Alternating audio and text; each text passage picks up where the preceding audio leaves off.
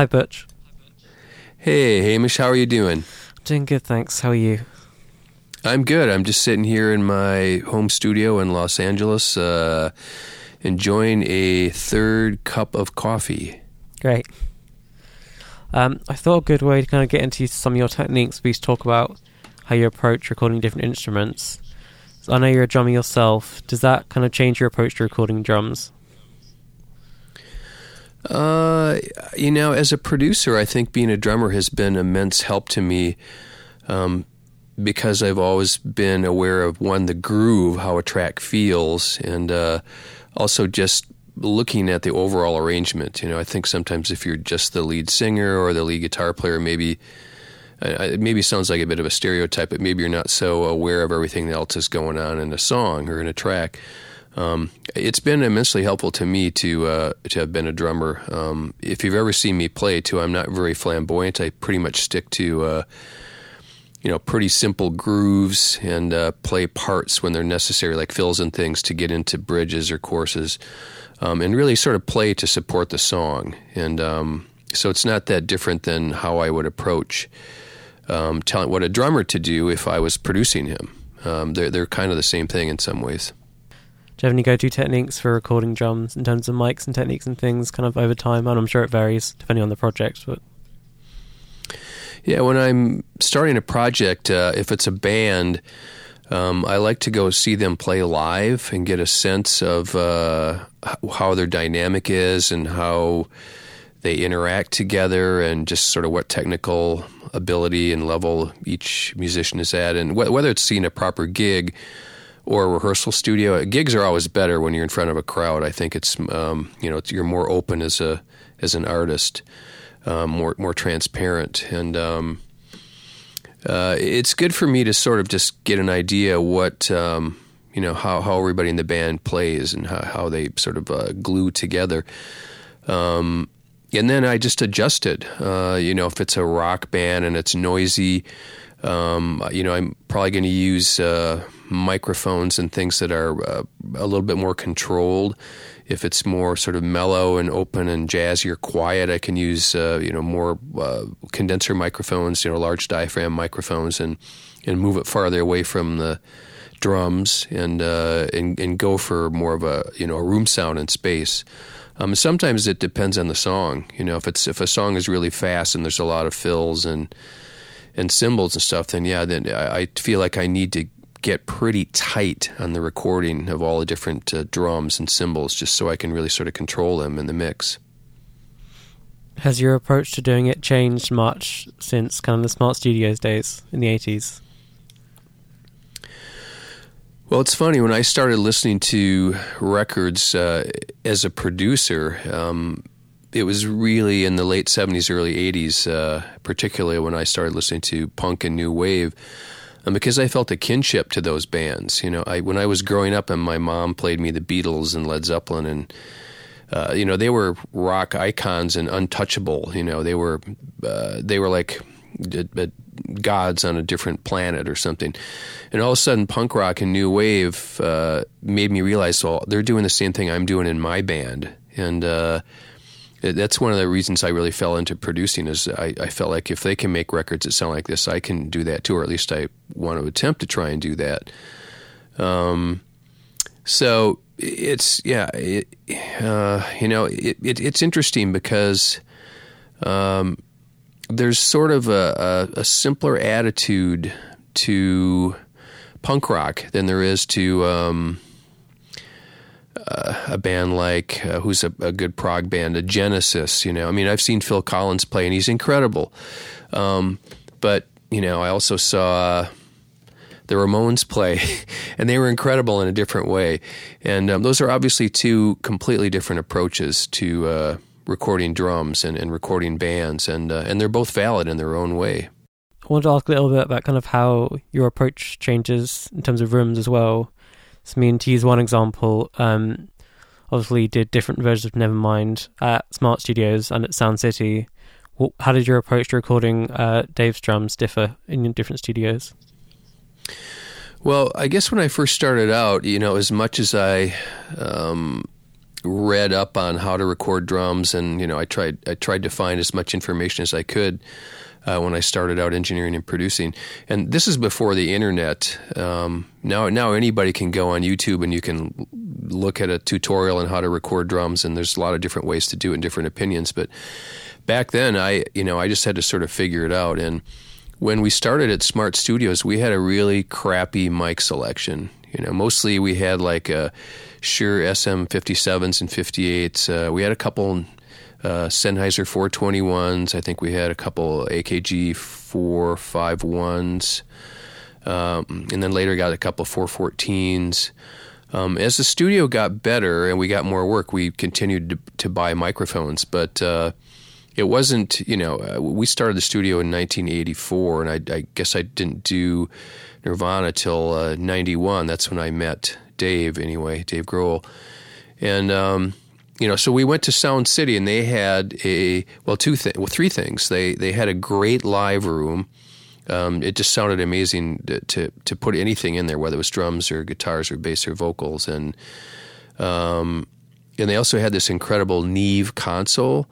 Uh, but they also had a really good mic collection. You know, they had a lot of tube mics and um, uh, you know some Telefunkens and uh, you know, when I recorded him, I think I kept a fairly simple setup. I'm pretty sure I put a f- uh, 57 on top of the snare. I might have put a 451 on the bottom of the snare. Um, I think I used uh, 414s for overheads, much like I did at Smart. And I think I used 421s on the toms, much like I did at Smart. But I did put up a couple uh, U87s uh, in the room and uh, those those also you know just uh, because the room sounded so good they were kind of bulletproof. You just basically bring the mics up in the mix a little bit and it, and it just makes the drum sound amazing. The other thing i did though is uh, i used an extension that i had been doing at smart where you take another bass drum and you you take the front head off of the, the bass drum then you add another uh, bass drum to it and you sort of put some uh, um, like packing blankets and things and tape it on there. So basically, you're extending the, the bass drum so it's longer. It's called a drum tunnel. Um, and then you can uh, put an ambient mic farther away from the from the kick to get more sort of whoomp out of it. And I think I used two mics. I probably used maybe a, a D12 or 421 for the close inside kick mic, and I think I used a a Neumann FET 47 that was maybe about six or seven feet away in the drum tunnel to get uh, some of the whoomp on the kick drum. But a lot of that is uh, a lot of that sound is Dave Grohl's playing too. I mean, if you put any other drummer on that drum kit, or like if I got on there and played, it wouldn't sound the same, you know. And um, that that's part of the nature of uh, drummers too. They all have uh, you know a complete sort of unique personality when they when they step behind the drums, and that's what makes it fun to record. Um, was that drum tunnel something that you'd learned from someone else, or something that you kind of came up with through experimenting?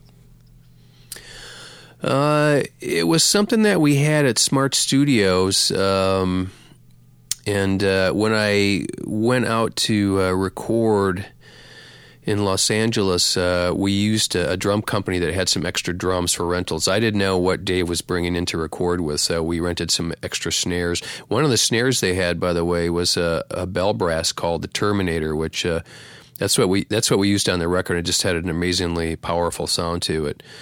Um, but that was that was something I had been doing at Smart beforehand, and I think the the drum company that we uh, rented some extra drums from. They had something like that. I said, "Do you have anything like a drum tunnel or something to to extend the the kick drum?" They said, "Yeah, I can bring something in." So um, the other thing that I that we invented at Smart, um, I guess maybe invented is not the right word.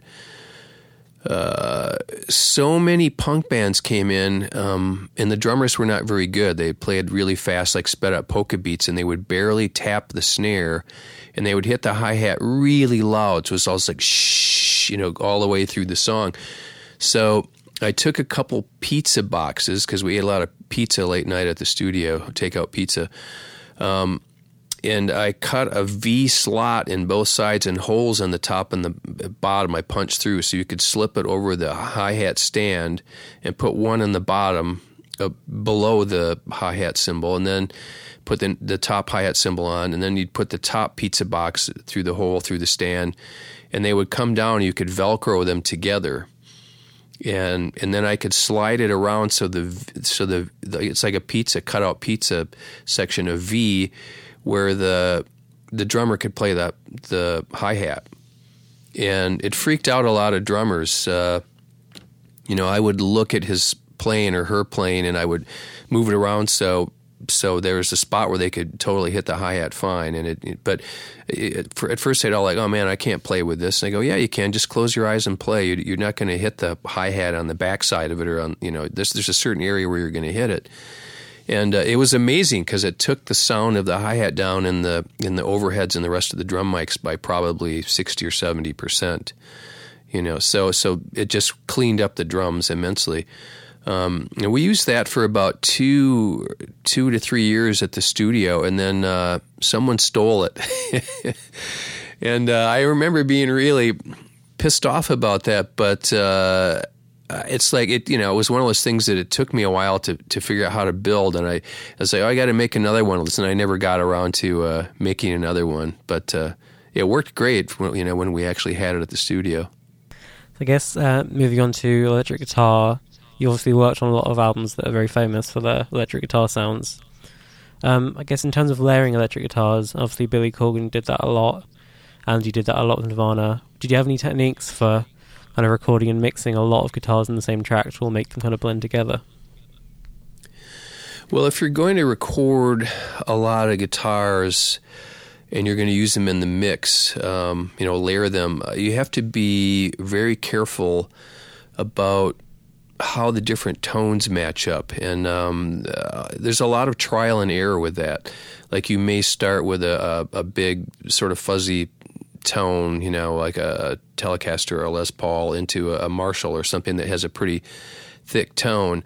Um, and then you, if you're going to put cleaner sounds on or even more fuzzy sounds, uh, sometimes you need to change the guitar, uh, change the amp. Uh, a lot of times I would change the mic um, to get different sort of uh, tonal sounds that would that would work together.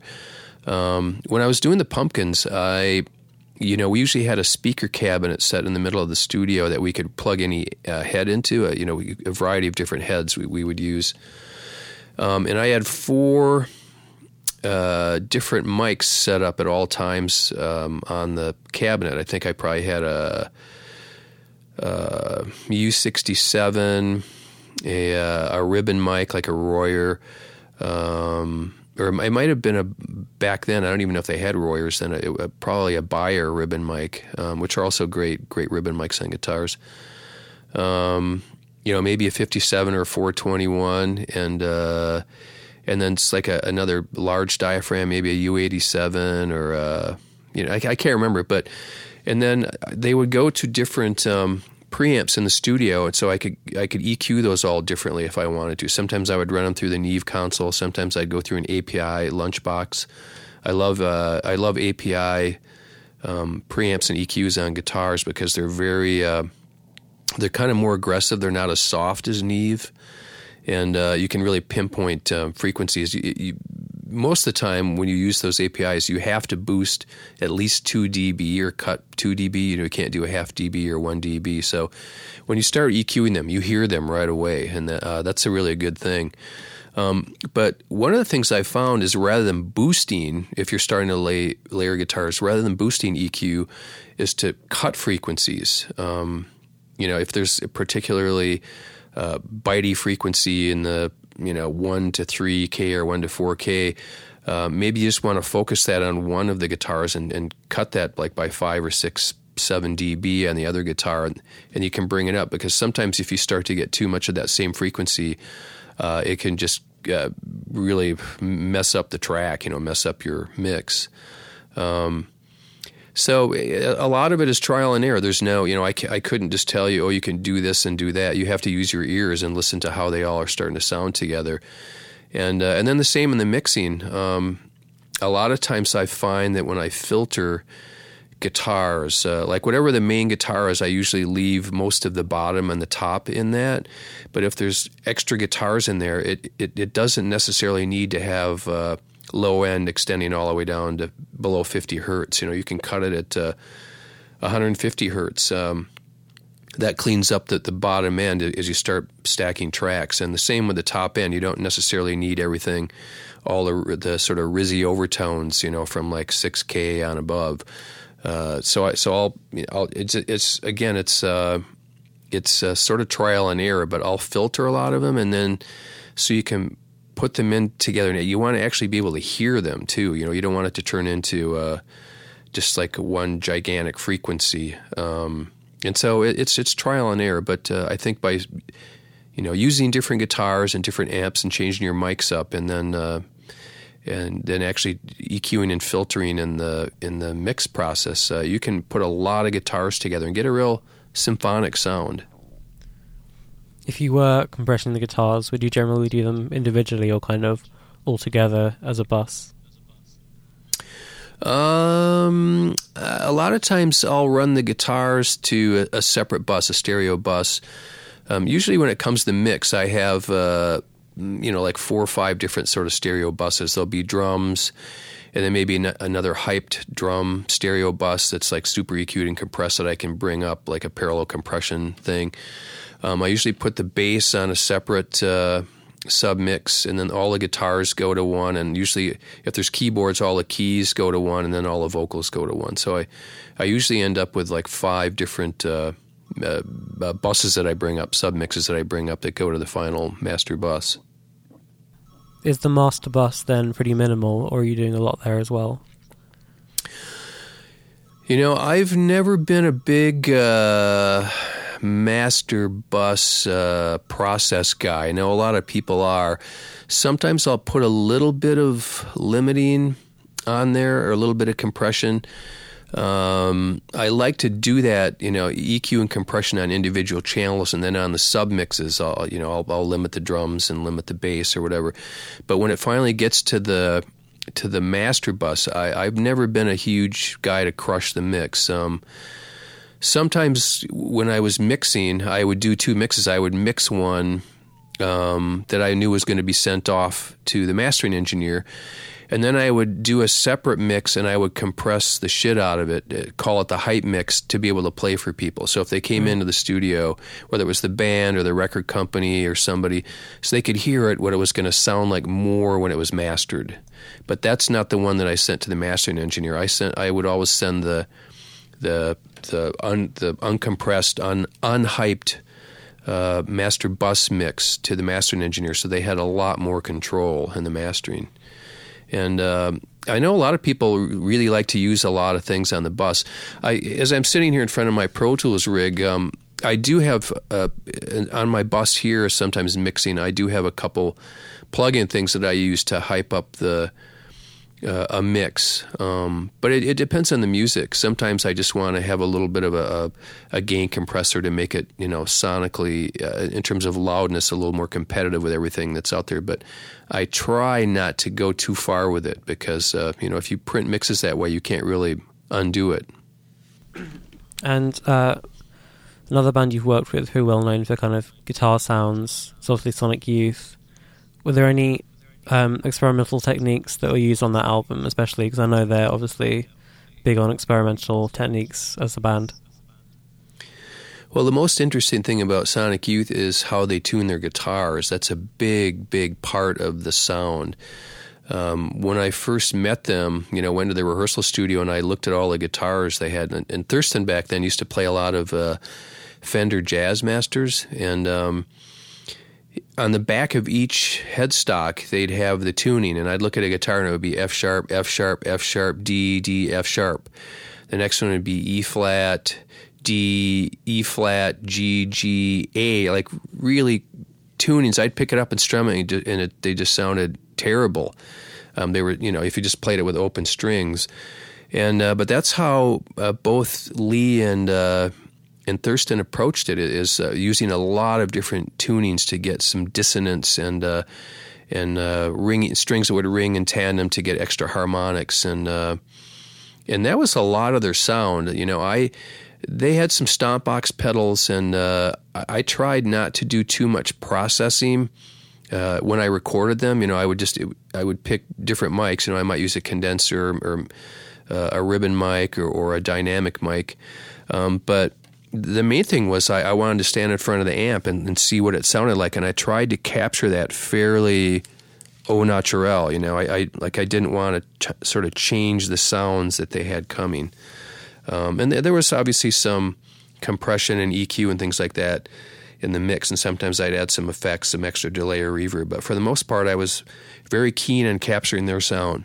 Talking about um, unusual techniques as well, with your own band Garbage, when you're producing kind of albums or working on albums with them, do you kind of see it as like an opportunity to try out weird things that you've been thinking about or unusual things, or is it more of a kind of you just want to think about the music and get on with it, kind of as simply as possible? Well, in Garbage, we've always been lab rat experimenters, uh, Duke and Steve and I, and, and that's we love doing that. I love doing that still. As I, am sitting here in my studio, there's uh, all these stompbox pedals on the floor in front of me, and um, but I'm actually using them. I'm running drums through them.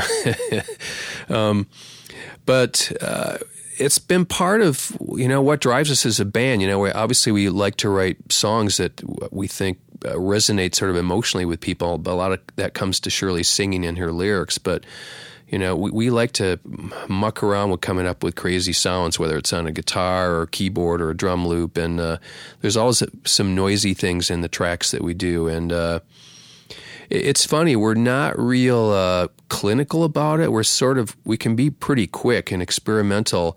Um, we'll just start plugging things in when, when we're working on a guitar part. And if it sounds cool, just go, that's fine. Let's just do some takes, play, play the part you're going to play. And, and, uh, you know, once we have a song, we usually record it pretty quick, and then uh, I'll take that and, and, chop it up and manipulate it even more in Pro Tools. You know, whether it's um, cutting it up or filtering it or adding uh, you know strange ambience to it or running it backwards and or uh, layering it with other sounds. Um, and uh, I mean that's just part of who we are as as a band and garbage. That's part of our DNA, but it's part of our process. And, and I have to say that's what makes the recording really interesting because uh, if it was predictable, um, it wouldn't be that interesting for any of us. So I think we we enjoy those lab rat days. Was that kind of process influenced by your time previously in the studio and thinking that you'd want to work on your own creative things in the same way? Uh, it was. I mean, I think anybody I've worked with, you know, whether it was Nirvana or working with the Pumpkins, you know, Billy Corgan, he was a real gearhead. You know, the sounds that we got on Siamese Dream were. Uh, we worked really hard to get, and a lot of that I, I, took a lot of those ideas, and you know when it was applicable, I would I would bring those into garbage. Um, uh, the same with Sonic Youth, just looking at how they tune their guitars. You know, there, there's things like that you see as an engineer and as, as a producer that uh, you take with you, and you know you use them on another session um, when you can. You know when it, like I said, when it's uh, applicable to what you're recording at the moment. When recording a band, generally, do you like to do as, live a take as possible, or do you generally kind of want to start with the basis of the drums and then build up, or a mixture of both? It depends on the song um, and the artist. Uh, I guess typically, yeah, I would I would want them to record the song live, but really what I'm doing is focusing on making sure that we get a good drum track. Um, if if we get great bass and guitar and keyboard parts, that's great. You know, you just keep them. Um, but in, in the back of my head, I'm always like, well, we'll probably go back and redo those, and then I can really focus on getting it, the bass performance and the bass sound, and, and getting a same with the guitars and the keyboards and vocals, whatever. Um, but sometimes it's good to, to have the band track live just to make sure the feel is good, you know, especially if you're starting with the drums as the main instrument that you're going to overdub things to. You want to make sure that the, the track feels really good. But I just finished producing a record for Silver Sun Pickups, um, their new album, Widow's Weeds, and uh, we started uh, doing some pre production on very spare demos here at my home studio. And uh, as we sort of worked on them, I had Brian Aubert um, put down some rhythm guitars on uh, with acoustic guitar and electric guitar. And uh, I, I realized that his feel sort of drives the feel of their songs. So when we went into the studio to start recording, that's how we recorded them. I referenced the demos that we made, and so I had, uh, you know, uh, tempos worked out uh, to click tracks. In some in some cases, they were uh, uh, tempo map songs where the tempo speed up and slow down. Um, so I'd come up with a, a, a, a, click or some sort of percussion track, and then we we tracked all the guitarists first. We did all the acoustic and clean electric guitars, and then we did Nikki's bass, and then we did Joe's keys, and we did the drums last. And uh, I think that the the album feels really good. Like I said, it's I, I realized that Brian's playing sort of drives how the band performs, and uh, they all the rest of the band really enjoyed playing to guitars that were finished you know, rather than going and playing live and then everybody coming back and, and, cutting them to the drums. I think even even Christopher, the drummer, preferred playing his drums once he knew this is what I'm playing to. This is the sound of the guitar and this is the performance. So it was much easier for him to figure out all his parts and uh, and uh, and record them. So I guess if you are focusing on that drum sound, just take obviously Nevermind, which has that famous drum sound in that great room, where the rest of the band in there with Dave kind of playing there with their amps in another room, or was it done differently? Like, yeah, when we tracked Nevermind, we set Dave's drums up in the middle of the studio at Sound City, and and then I brought in headphone boxes on either side of him for uh, Kurt and Chris to play. But I ran their amps. I, I put uh, Kurt's amp in the hallway. Um, to the left side of the studio right before you come into the control room, and then I put um, the bass, the the Ampeg bass, the SVT bass rig, uh, in a little ISO booth to the right of uh, Dave's drums. So they were the amps were not in the room, and then I just cranked them up in the headphones so they could so they could hear them, which was great because then it allowed me to. I could turn up the room mics on the drums. You know, you don't have to worry about the bleed so much, and uh, and, and it, it worked great in that in that situation. Have you ever done albums with bands all in the same room, kind of amps blaring into all the other mics? I have, and and there's a lot of uh, uh, good things about having bleed in tracks. I mean, it it, it does sort of glue things together. Um, you know, you have to be a little more careful about how you're recording everything. Um, you know, sometimes you have to build little ISO boxes around the guitars. Um, you know, and, and you, you tell them, okay, you can't crank it this hard. You can turn it up, but it can't be quite that loud. You have to listen back to everything and make sure that there's still going to be some control with the drums and the bass and the guitars and whatever instrumentation you have, that it's not going to all be crushed by uh, one particular instrument. Um, but then they also have to be aware that um, everybody has to play really good because we're going for takes where the the sound is going to bleed into everything. You know, so if you make mistakes, there's there's a chance that might be heard in the overhead mics of the drums, or or vice versa. You know, the the drummer might play a bad fill and it might bleed through into the um, into a drum or into a guitar mic, you know. So, but I think that's good for bands sometimes to do that. It keeps them on their toes, you know, when they know they have to perform at their absolute top, it's uh, that can make for exciting recordings. And I know you mentioned the kind of ISO booths. Um, do you have any other techniques for working with bleed in situations like that? Um, well, sometimes I would. Um, like I would line the amps up, uh, like if the drummer's in the in the middle of the room or in a corner of the room, and, and you've got a couple guitar amps and a bass amp, I would line them all up right next to each other, sort of facing towards the uh, facing towards the drums, and then I put uh, baffles between them so to separate them.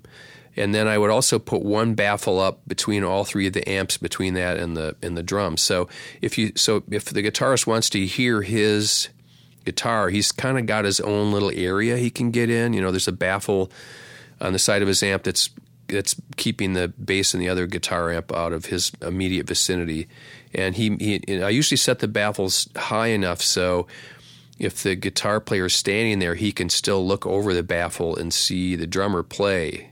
But the you know the, if the amp is on the floor, it's gonna the basic sound of the amp is gonna be going straight into the baffle. And uh, so when you do that, you have to make sure you go to a studio that actually has baffles like that, and and, any any studio that um, that records like that, they're usually going to have several different sized baffles, you know. Um, and uh, if not, uh, you can always make them. you get some thick plywood and you, um, you know, you get some Sonex or whatever, just some uh, uh, styrofoam or any kind of foam, and you just glue it on there, and you know, just to just to break down the, you know, the the base is going to go through. You're you're not going to be able to keep the base from bleeding through. If if you're going to stop base from bleeding, you need uh, basically concrete or you know really thick walls. Um, but it's going to cut all the high end and the in the mid range down, um, which where which is where there is a lot of information in guitars, and uh, it'll, it'll, for the most part it'll keep it out of the drum mics. Have you ever done any albums kind of without headphones, using a PA or something similar? I have. Uh, there's a band that um, I just worked on a box set for uh, their earlier releases. Uh, it's a band I did at Smart years ago, Laughing Hyenas. Uh, they were assigned to Touch and Go, and they were a fierce, fierce band. They played sort of bluesy punk rock um, and had a very tribal, heavy feel.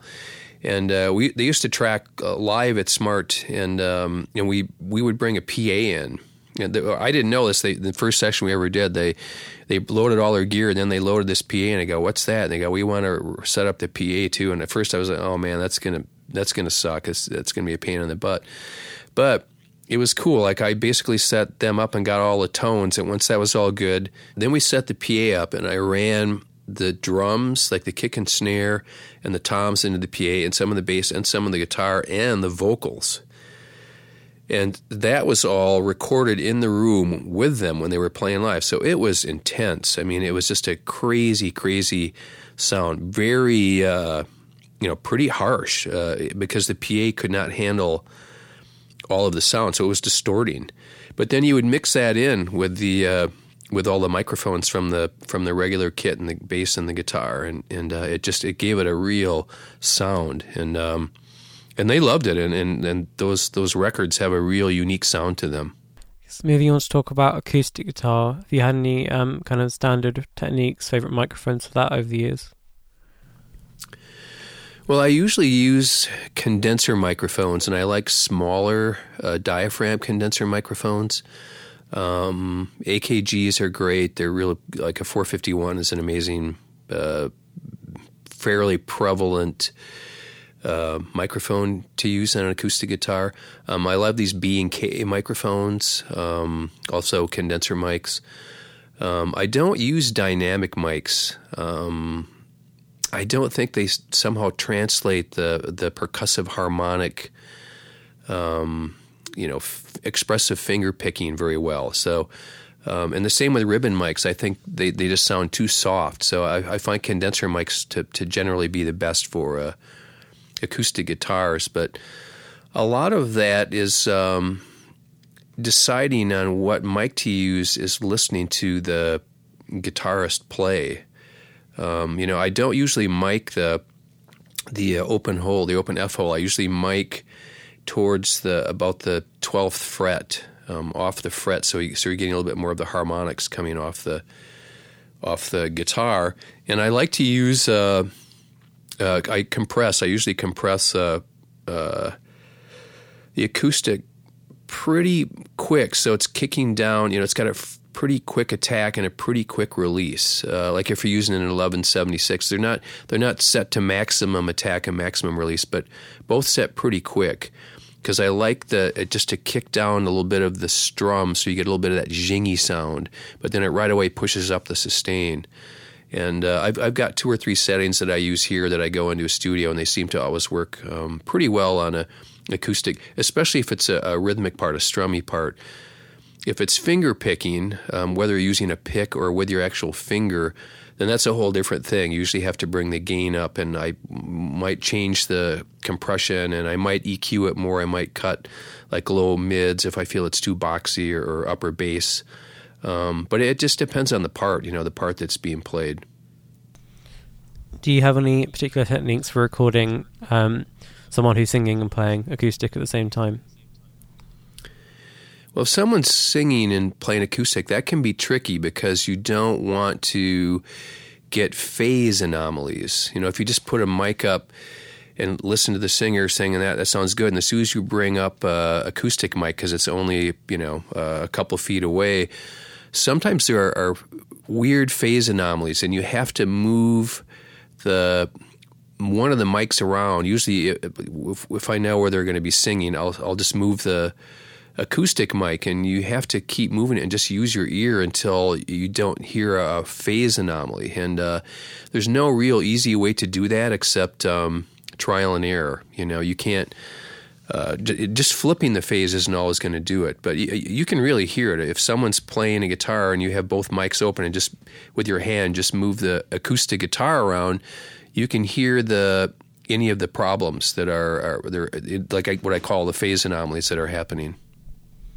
Have you ever tried to do um, a project with just one microphone for both the acoustic and the vocal? I have, and uh, that actually can be great. Um, it's it obviously it has to capture both, so you have to find a place uh, where that microphone sounds good. In that instance, I like to use large diaphragm condensers. Uh, I've got a couple U47s here. I also have a couple mics um, that are large diaphragm that I can put in omni mode, so I can I can just put it about two feet from the singer's voice down just to the point if they're going to stand up or sit on a stool where it's just above the guitar. And uh, and then you just listen to it. You go in the control room and if you want a little bit more voice you just move it a little bit closer to his or her uh, you know where they're singing. And if you want a little bit more guitar you just drop it down a couple more inches at you know at a time until you get the kind of balance you want. And uh, I, have done that a couple times here. I, I worked with a, an amazingly uh, talented artist, uh, Christopher, and, and called uh, Never Shout Never, and we did some demos for his album here, and basically put, doing that, just putting up a U47, and he just stood in front of it and played the songs, and it sounded amazing. I was like, dude, we should put this out as a record. I mean, part of it said he's a really good singer and, great player, so like he did he did everything in one take, and it was just like, wow, that sounds incredible. But uh, that was the that was the way to do it. Just put up one mic and, and, and move it till it, it's the balance sounded good between the voice and the guitar. Have you ever had any projects where you deliberately kind of were as minimal as possible in terms of recording techniques? Uh, yeah, and sometimes it's I had to do that in the past. You know, I'd go to other studios and. Uh, you know, much like Smart when we started, there's they didn't have a great setup. You know, they didn't have a lot of channels on the board, or they didn't have a lot of microphones, and that can be liberating. Also, when we started out, you know, we had an eight-track studio, so.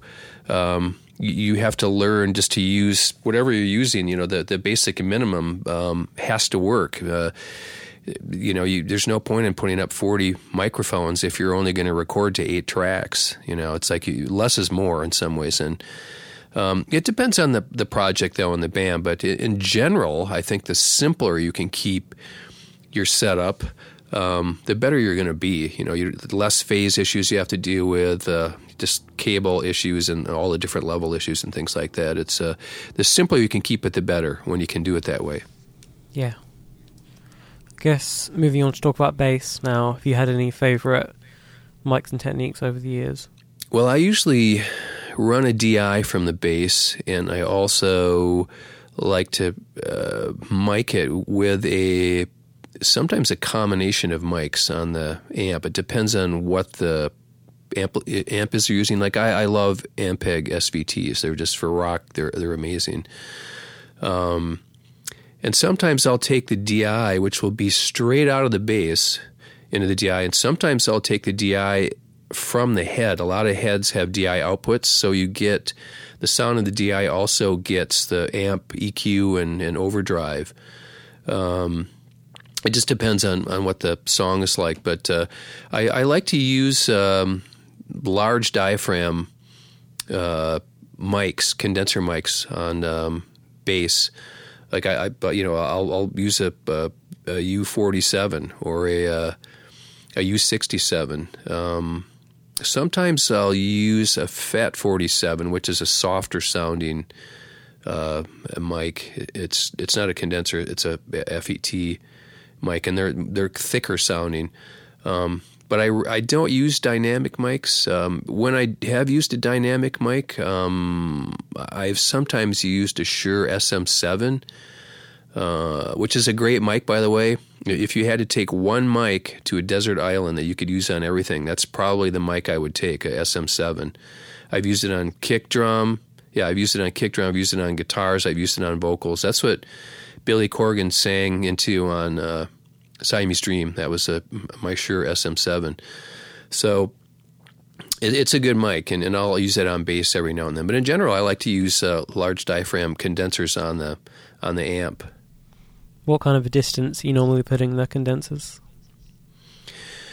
You don't want them too close to the amp because, uh, in order for the bass to develop, you you have to get back so the sine waves can kind of hit their peaks. Um, uh, when the when the bass player starts playing, I'll usually go into the room and, and cover my ears because you can feel the bass. You know, you don't have to have, stick your ear into the cabin, especially if it's really loud. And uh, you know, I would say probably in the two and a half to four foot range. Um, and if you want to get, if I'm if I'm double miking it, and you want to get more of the growl, like if if there's a if it's a cabinet that has like a horn in the top or, or a smaller drivers in the top and then a big like a 15 inch on the bottom. Um, I'll, I'll, mic that like I might put a, a Shure SM7 on the top uh, and, and get that closer to the the smaller speakers so I can get more of the, the upper mid range and the top end if you want to hear more definition. Then I'll blend those two together. Um, you have to make sure that uh, uh, those are also the phase is good because anytime you start playing with the bass like that and moving the, the far mic back to get the bass that can very quickly get out of phase. So, and then I always record those onto uh, separate tracks. So I'll, I'll, put the DI on one track and put the put the amp sound onto whether it's one or two mics. If it's two mics, I'll blend those together and put those on a separate track. With the SM7, have you had any particularly kind of favorite preamps with it, vocals especially? Uh, the SM7 has low gain compared to uh, a lot of mics, so you do you're going to need to turn the preamp up. Um, I have a tendency to use that into uh, either Chandler preamps, which are much very much like Neve style preamps, or APIs. Like I love um, API preamps. Um, they're they're great on vocals and great on guitars. Um, if the SM7 uh, I think sounds very good in uh, in like API 512s. Let me, let me look and see what I have right in front of me here. Uh, now, what have I got? I've got a my lunchbox is a uh, no, I yeah. I'm using a 512B preamp and a 550 EQ. So I'm using a I'm using a 512B preamp and a 550 EQ, and um, that's a really go-to preamp EQ for me. Um, whether it's using a SM7 or anything, it, at least in my studio here, um, that's one of my main uh, gain stages that I use. Let me also, since I'm sitting right here, I'm uh, my vocal chain here is uh, it goes through a Chandler LTD1, which is uh, again very much style like a Neve 1073. Uh, and one of my go-to vocal compressors that I've used for 20 plus years is a Summit TLA 100, and I'm, I'm recording with it right now. And as I talk, it kicks down 10 dB. Like I, I'm not shy with the compression. Um, there's something about the way the compression sounds in that particular compressor that's really soft and musical.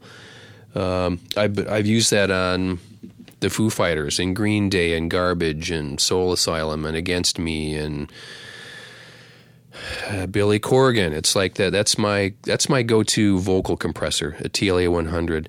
It doesn't always work on drums. In fact, I rarely use it on drums, and I rarely use it on guitars. Uh, but when it comes to vocals, that's my favorite vocal compressor. I think I read on Nevermind that you used U67 going into 1176 and LA2A is that right? Uh, I think so. That's what they had at Sound City. They Sound City did not have a lot of uh, outboard gear, but they had a LA2A and they had 1176. And the 1176 you can set to a faster attack and faster release for for quicker Sybil uh, for quicker consonants. Um, and then the LA2A is obviously thicker, but it's got a slower attack and slower release, and uh, so you get the the balance on both those. So it has a it can catch the quick elements of a vocal, but then it also just the LA2A softens it out. So I guess moving on with vocals, is it normally either a kind of tube condenser mic or something like an SM7? Yeah, you know, I'll use pretty much any mic if a singer wants to use that. a lot of times I find that singers like to sing in specific microphones because they're used to the tonal balance and, and they can sort of hear it in headphones, you know, how their uh, voice is sounding. And, and, you know, how people hear themselves in their heads is quite unique. You know, how I hear someone's voice is completely different than how the singer hears it.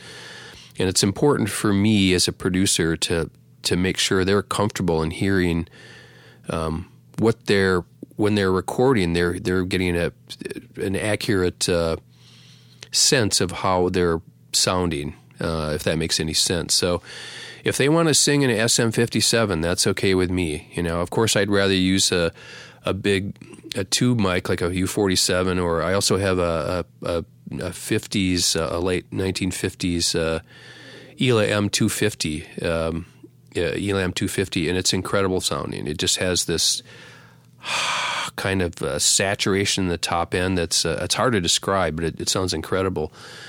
But I don't always use that. You know, I'll um, I'll, use whatever uh, whatever's handy in a studio. Actually, um, we at, at, the studio where we do a lot of the Garbage work. Um, uh, there's a studio in Atwater, just a few blocks from my house here, called Red Razor, and our engineer Billy Bush uh, owns that studio, and we do a lot of Garbage recording there. And he's got a couple great mics that we use a lot. Um, yeah, he's got a Brauner mic, which sounds amazing.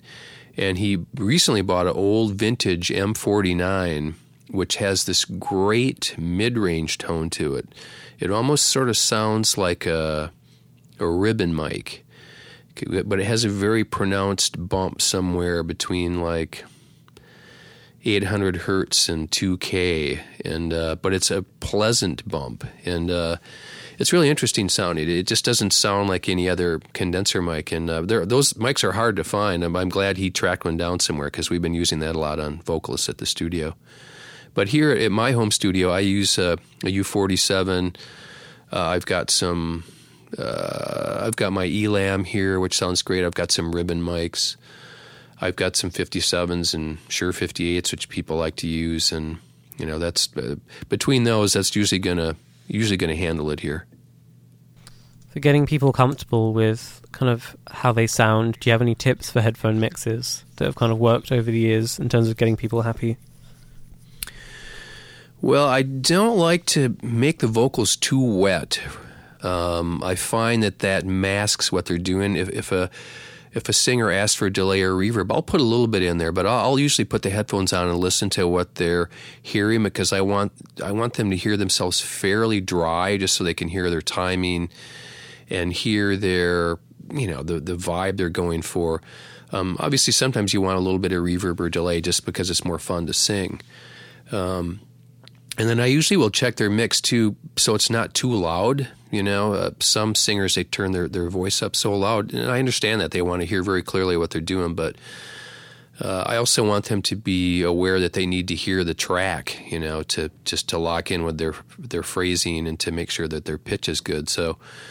Um, so I usually check the mixes, and uh, you'd be surprised, uh, especially if you're sending a multi-channel mix to someone. You know, where, where it's a little they have their, they can do their own mix, and the drums are on tracks, and the bass is on one, the guitars on one, the vocals, and I'll go and listen to it, and, and the mix sometimes sounds terrible. It doesn't sound anything at all like the the mix that I'm listening to. So I'll I'll spend a minute and go through and mix it for them, and then say, "How does this sound?" And usually they go, "Oh, that sounds great. Uh, thanks for doing that," um, and and that helps a lot.